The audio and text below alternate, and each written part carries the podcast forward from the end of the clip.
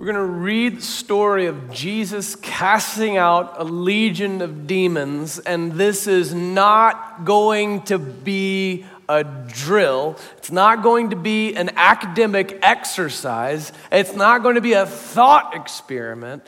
God's actually going to do this in people's hearts as we study this text. It's difficult to teach passages about demons because Christians don't want to be perceived as kooky or weird when we talk about these kind of things. And there's this fear that if you talk about demons, then you're theologically liberal. But we are teaching through the Word of God, every book of it. And when you come upon a passage like this, it's theologically liberal to not teach it. It's theologically liberal to pretend like demon possession doesn't happen. It's in the text. It's in the Bible. It's in Mark chapter 5, verses 1 through 20. And that's our passage for today. Mark chapter 5, 1 through 20. You can look at page 840 in the Bibles that are with you if you didn't bring your own Bible. Demons can be territorial, can stake their claim on a certain spot and stay there. We see this in the book of Daniel, like this demon that presides over the skies of Persia, this demon that presides over Greece. We see it in this text, in Mark chapter 5, this legion of demons that stays put in one particular spot. Saw the same thing in my travels elsewhere. In Thailand, certain altars built to gods that are territorial, these demonic spirits that preside over given regions. It's difficult for us to talk about in our culture because the American culture is very secular. Whereas other cultures are much more ready to hear this because they're more spiritual, they're more inclined unto spiritual things. Let us not be slow to believe that evil exists, quick to believe that God exists, or vice versa, quick to believe that evil exists, slow to believe that God exists. You can turn on the news and you can see evidence that evil is real. You can see evidence of demonic sabotage. You can hear somebody who is brilliant say something that is obviously false. Why? They're being deceived, being lied to. Demonic oppression is a real thing. If you are a Christian, if you are filled with the Holy Spirit of God, you cannot be possessed by a demon. Okay, greater is he who is in you than he is who is in the world. However, you can still be attacked by demons. Now, if you are not a Christian yet, not a Christian yet, you are susceptible, you are vulnerable to demonic possession. It is possible. But Jesus may set you free. He is the King of kings, He is the Lord of lords. He is able, He is in control, He is sovereign, He has all the authority of heaven and all the authority of earth, and legions of demons flee from His presence. And that presence has lost none of His potency while He is here in this room. Thus, this is not a drill. Just as it's possible for somebody to be filled with a demonic spirit in a more profound, lasting, and permanent and beautiful way, you can be filled with the Holy Spirit of God instead. That is what I propose. That is what I invite you into. So let's look at Mark chapter 5, verses 1 through 20. Mark chapter 5. Look at the first two verses with me.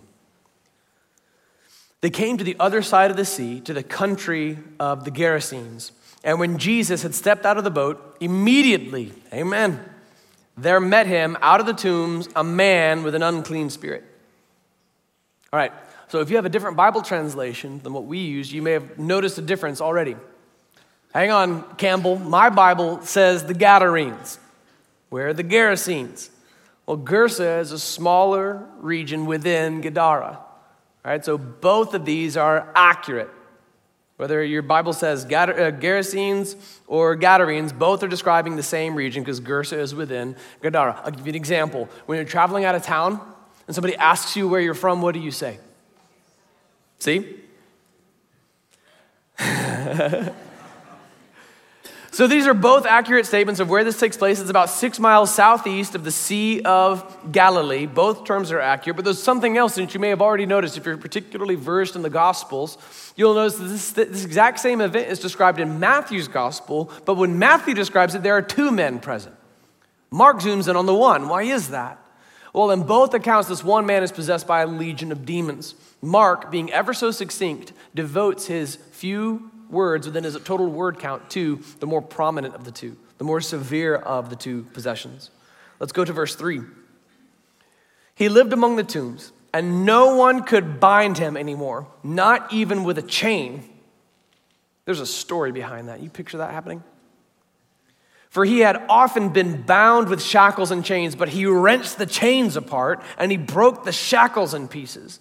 No one had the strength to subdue him. Night and day among the tombs and on the mountains, he was always crying out and cutting himself with stones. And when he saw Jesus from afar, he ran and fell down before him. And crying out with a loud voice, he said, What have you to do with me, Jesus, Son of the Most High God? I adjure you, by God, do not torment me. For he was saying to him, Come out of the man, you unclean spirit.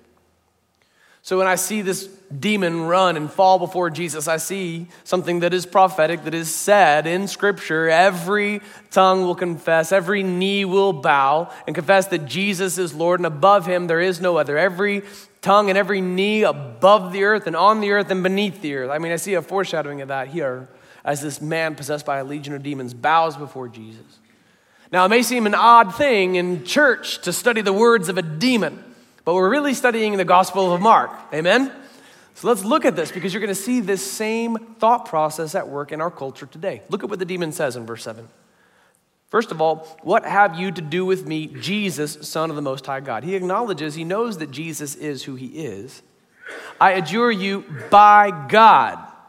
Now, to whom is he speaking? God. You see the flawed thinking right off the bat.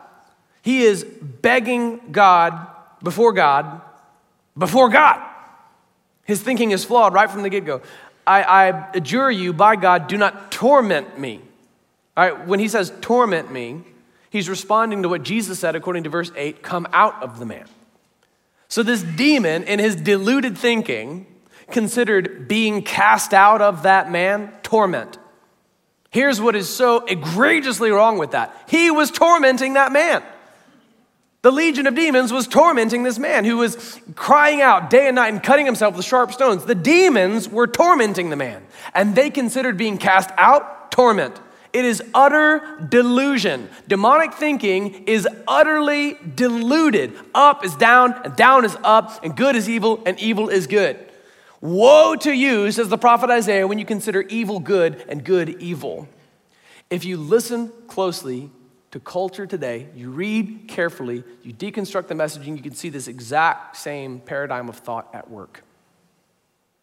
It is even a common tactic to accuse someone of doing the very thing that you're doing. Okay, this is at work in our culture today. Saul Alinsky encouraged people to do this in his book, Rules for Radicals. Watch the messaging, watch the cultural narrative, listen to the commentary, and you'll see this exact same demonic mode of thought alive and well and at work in our culture today. This demon is deluded. Woe to us when we do the same thing and call good evil and evil good. Now, look at verse 9. And Jesus asked him, What is your name? He replied, My name is Legion, for we are many. Let's talk about this. Jesus asked the question. Why does Jesus ask questions? Right, Jesus is omniscient, he already knows everything. So Jesus didn't ask questions so as to procure knowledge that he didn't have before. He asks questions for the benefit of those who are listening in and looking on. Consider John 11, when Jesus prays out to the Father. Jesus and the Father were one. He didn't need to speak anything out loud, but he says in John 11 that I say this out loud so that those listening to me may hear and be blessed, that we may know that he's Lord. Now, by extension, who does that then include? Us, you and I. Because who is present for that? John. John writes about it in his gospel, and as a result, you and I may read and believe and know that Jesus is Lord. So Jesus would say things aloud and ask seemingly obtuse questions, not to procure wisdom that he didn't have before, but to bring us in that we might learn because of what Jesus says. He would ask questions so that people would answer them. He would ask the blind man, Do you want to see? Not because he didn't know, but so the man would answer. Now, think of what happens as a result of this question. He asks the man, What is your name? He asks the demon, What is your name? And the response is, Legion, for we are many meaning it's not just one demon that is possessing this man, but multitudes of demons. If Jesus had not asked that question, we would not have learned this. Because up to this point, we see only one singular voice speaking. Jesus asks this question, knowing the answer to it, so that you and I would then have the same answer.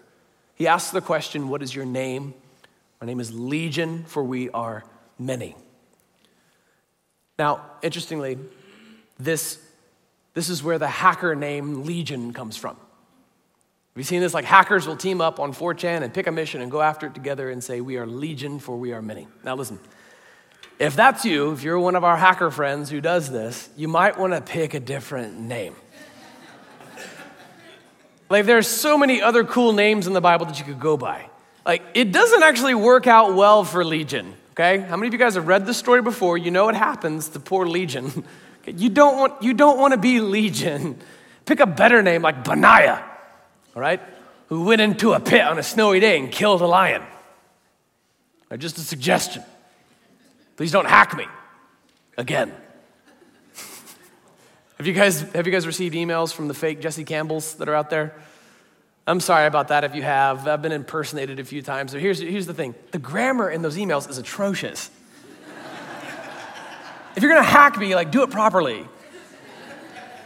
All right, like, I mean, I, I will pull over and ed- I recently did that. I re- pulled over and edited a text message to my wife about diapers because it wasn't properly voiced in the subjunctive. Had to change was to were. And I misused, uh, I used a semicolon where it should have been a colon. All right, furthermore, have you seen the, the style? Like, who uses serifs like those? I would never write in that font. Windows 95 called and wants its style back. Now, I recognize there are probably people in this room who like invented Windows 95. Don't mean to be offensive there. Thanks for your work. It was groundbreaking at the time. But you can tell this is not me, okay? This is not, so I'm sorry. If you've received an email from a fake Jesse Campbell asking you for money, know this. I'm not gonna email you and ask you for money. I'm gonna email you and ask you for your summer, okay? I'm gonna email you and put you to work. So sorry about that. And if you're a hacker, get a better name, okay? It does not work out well for Legion. Now, this practice of asking a demon its name, here's where it comes from. It comes from Mark chapter 5, verse 9. But it gets emulated and it becomes a part of the whole mythology around demons that we see, like in scary movies that are about demons and things like this. And it, be, it becomes common practice for somebody to imitate Jesus, who had authority when you don't have authority yourself over demons. My MDiv, my Master of Divinity degree, came from New Orleans Baptist Theological Seminary. And New Orleans is a fascinating city. I think it's a really important city in American culture. And if you've never been there, I think it's a, I think it's a good pilgrimage for, for Americans to make. Because two of the only truly originally American things came from New Orleans, like Cajun food, which is eclectic in of itself, drawing from French and other cuisines and things like that, largely is the, is the only truly American style of food. Or it could be argued that Cajun food and barbecue are the only two truly American original styles, aside from what you get at a diner.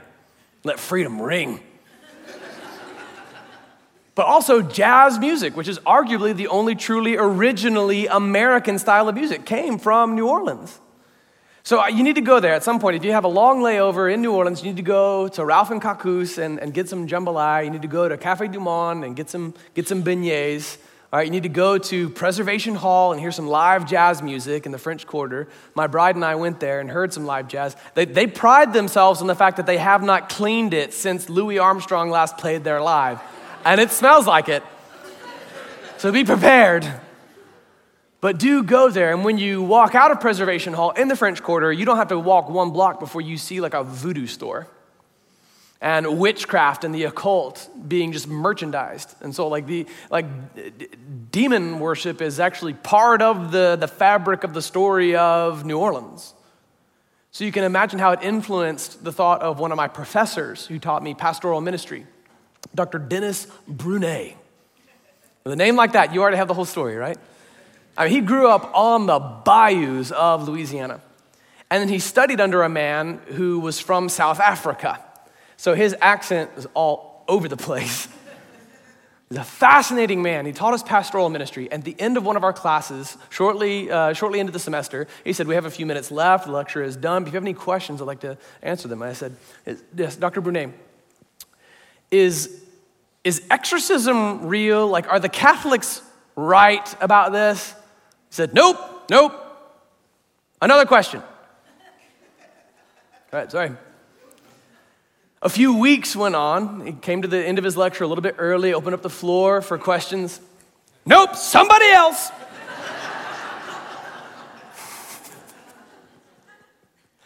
And finally, we came to the end of the semester, the end of the term. We had finished our exams, turned in our research papers. We had a few minutes left. We were sitting there. He's like, Listen, brothers, our time together has come to a close, and I want to open up the floor once more to any questions that you have. Yes, Pastor Campbell, I know what you're going to ask. and he said, I wanted to spare you because those who investigate the demonic will be investigated by the demonic. I wanted to protect you from this. So let me pass on to you the same admo- uh, admonition that Dr. Brunet passed on to me. Do not let curiosity about the demonic draw you into something that is dark and spiritually oppressive. There's a biblical, biblical historical account to back this point up. It comes from Acts chapter 19. It reads, And God was doing extraordinary miracles by the hands of Paul, so that even handkerchiefs or aprons that had touched his skin were carried away to the sick, and their diseases left them, and the evil spirits came out of them. Then some of the itinerant Jewish exorcists undertook to invoke the name of the Lord Jesus over those who had evil spirits, saying, I adjure you by this, by the Jesus whom Paul proclaims. Do you see how indirect that is? Seven sons of a Jewish high priest named Sceva were doing this. But the evil spirit answered them, Jesus I know, and Paul I recognize, but who are you? It's not going to go well. And the man in whom was the evil spirit leaped on them, mastered all of them, and overpowered them, so that they fled out of that house naked and wounded.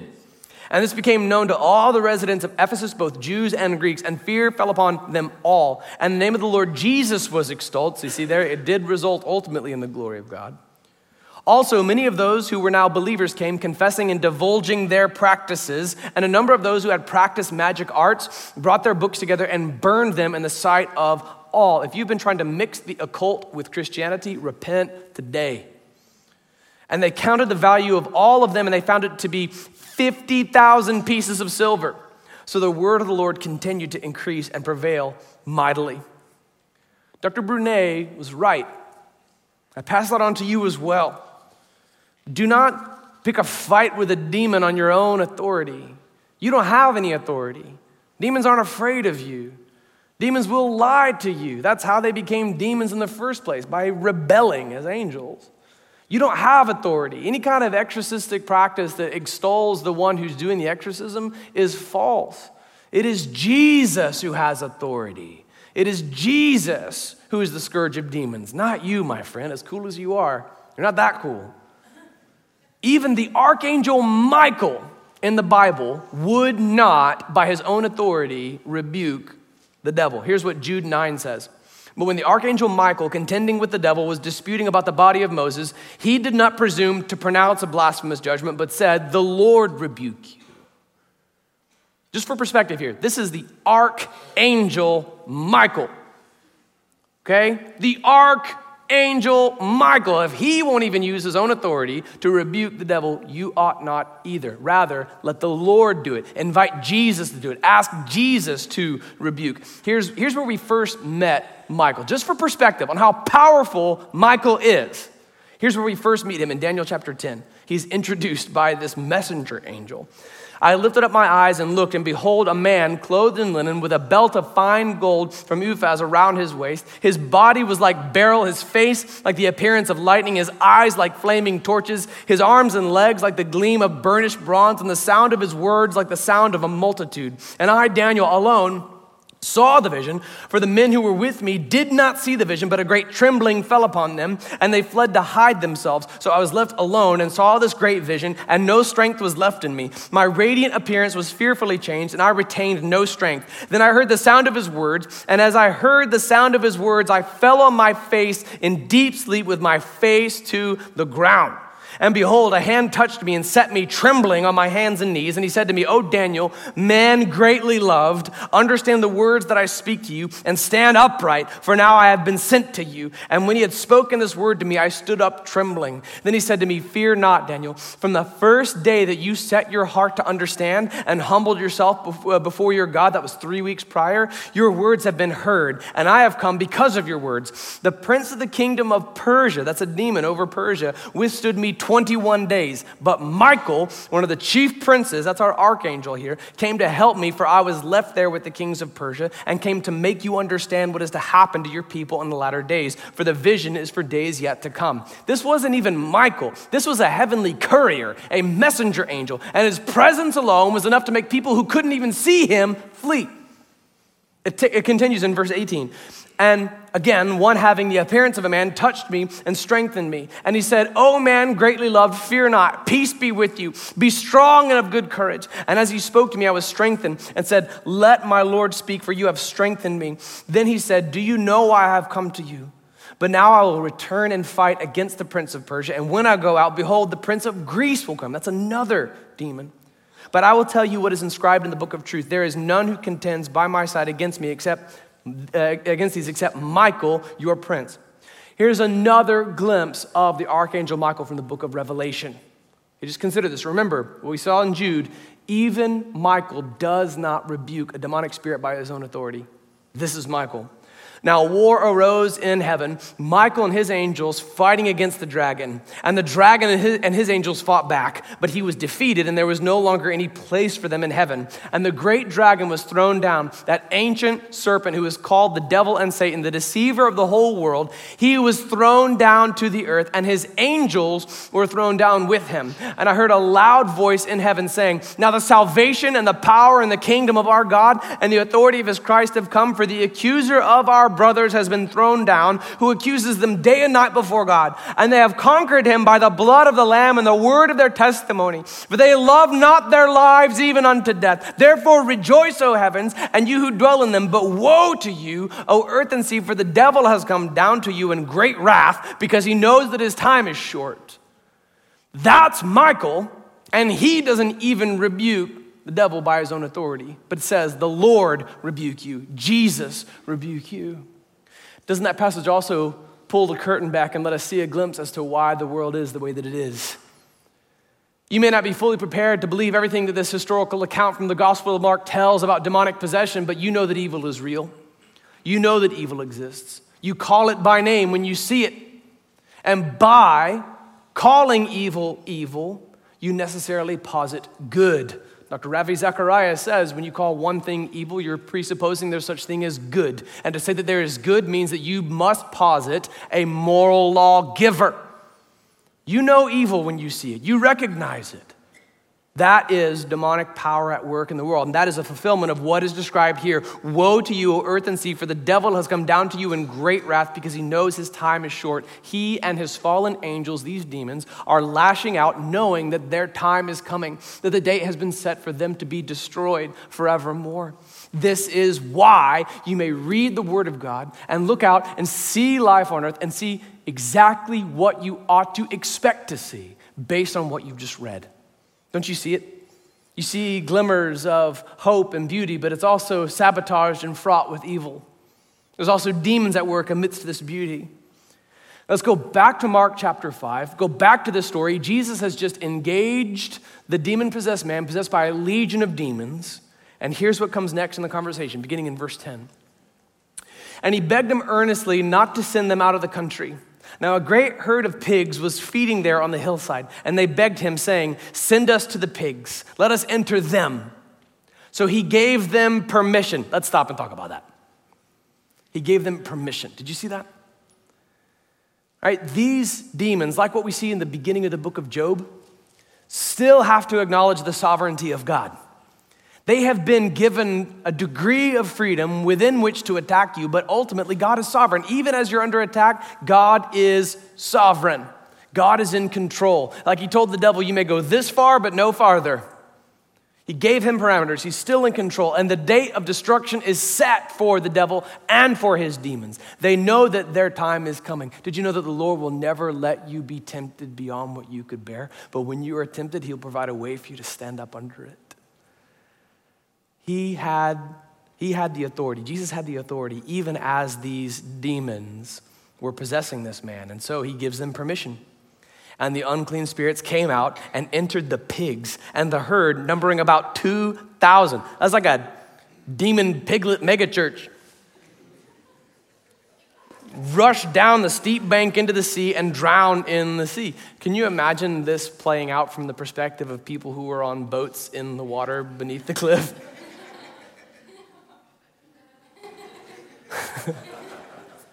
like you and your friend Hezekiah were just fishing.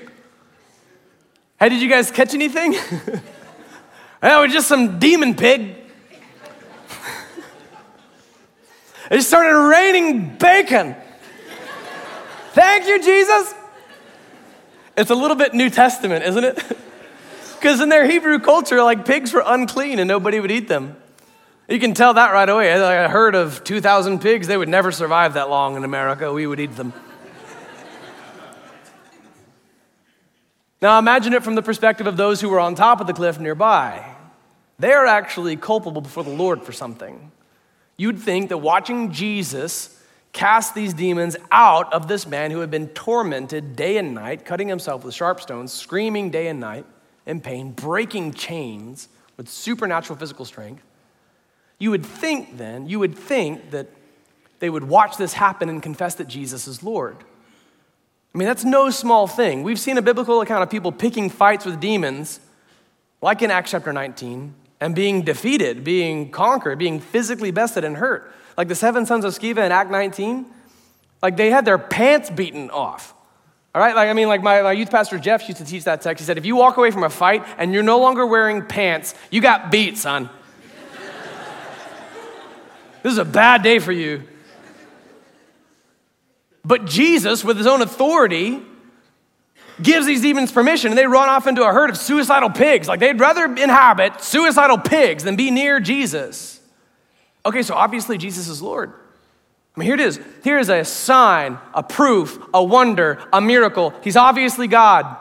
So I'm obviously going to set aside every other belief that I had and just follow him, right? That's not the case. That's not the case. They actually asked Jesus to leave their region, they asked Jesus to go.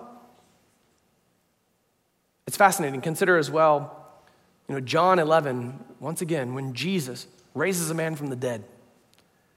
And instead of professing that he's Lord, they plot his murder, they plot his crucifixion. My skeptical friend, do not demand more signs and wonders because when you get them, you won't believe. Your insatiable thirst and demand for miraculous signs and wonders will only add to your condemnation on the day of judgment. No sign is going to be given to this generation except for the sign of Jonah that Jesus, the Son of Man, would be crucified and three days later would raise again. Do not, do not demand more signs and wonders. Beware the generation that demands signs and wonders. You've already received everything. And if you wouldn't believe the law and the prophets and Moses and the gospel of Jesus Christ, then it, you wouldn't even believe, even if you saw a dead man raised to life. So don't, my skeptical friend, for your own good, do not demand more signs and more wonders because they only add to your condemnation before God. This is proof that Jesus is Lord. This is absolute proof, but people still, they, people still begged him to go. Look at verse, look at verse 14. The herdsmen fled and told it in the city and in the country. And people came to see what it was that had happened. And they came to Jesus and saw the demon possessed man, the one who had the legion, sitting there, clothed and in his right mind, and they were afraid. Isn't that interesting? And those who had seen it described it to them well, what had happened to the demon possessed man and to the pigs, and they began to beg Jesus to depart from their region. There's no record in this text of them being happy for the man who was demon possessed. There's no record of them celebrating the fact that he used to be cutting himself day and night in the cave with stones, breaking chains that were bound around him, now sitting there with clothes on in his right mind. Rather, they just ask Jesus to go. Be prepared for what it will cost you when you give your life to Jesus. You step out of that darkness, out of that demonic oppression, come to believe that He's Lord, and are set free forever. Because some people won't like it. Some people liked you better chained. Some people liked you better in your demonic oppression and in your cave. And you don't have to say anything. You don't have to say anything that's politically incorrect. Just sit there, clothed and in your right mind, restored by Jesus. And that alone is enough to make them uncomfortable. Just standing there, redeemed, filled with the Holy Spirit of God, repenting from your sin is massively offensive. Be prepared for this. Do you know what it's gonna cost you when you give your life to Jesus and you follow Him and you give up your sin? It's gonna make people uncomfortable because they liked you better under oppression. Now, what does that indicate about the thoughts and attitudes and intentions of the hearts of the people who liked you better under oppression? Do they have your best interests at heart? Have you counted the cost? Before you set out to build the tower, count what it costs. It's gonna cost you everything to follow Jesus. And it's gonna be a radical transformation. Nothing's ever gonna be the same again. And beware, our culture celebrates radical transformations of all sorts, except, except for somebody who's far from God, coming to know God, repenting from sin, and inviting others in. That is considered intolerant. Everything else goes. Everything else gets you a standing ovation. But giving your life to Jesus and coming out of demonic oppression, whoa, whoa. That makes me uncomfortable. Why? Because Jesus being there, this man being obviously restored, shows them that they're in the presence of the light and they prefer the darkness because their deeds are evil.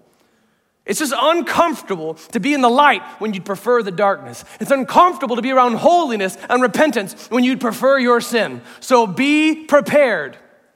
Be prepared for what it's going to cost you when you follow Jesus when he sets you free. Now, look at verse 18. Let's go let's go to this man. Apparently nobody else in the story really cared about him, but we do, right? Let's go to verse 18.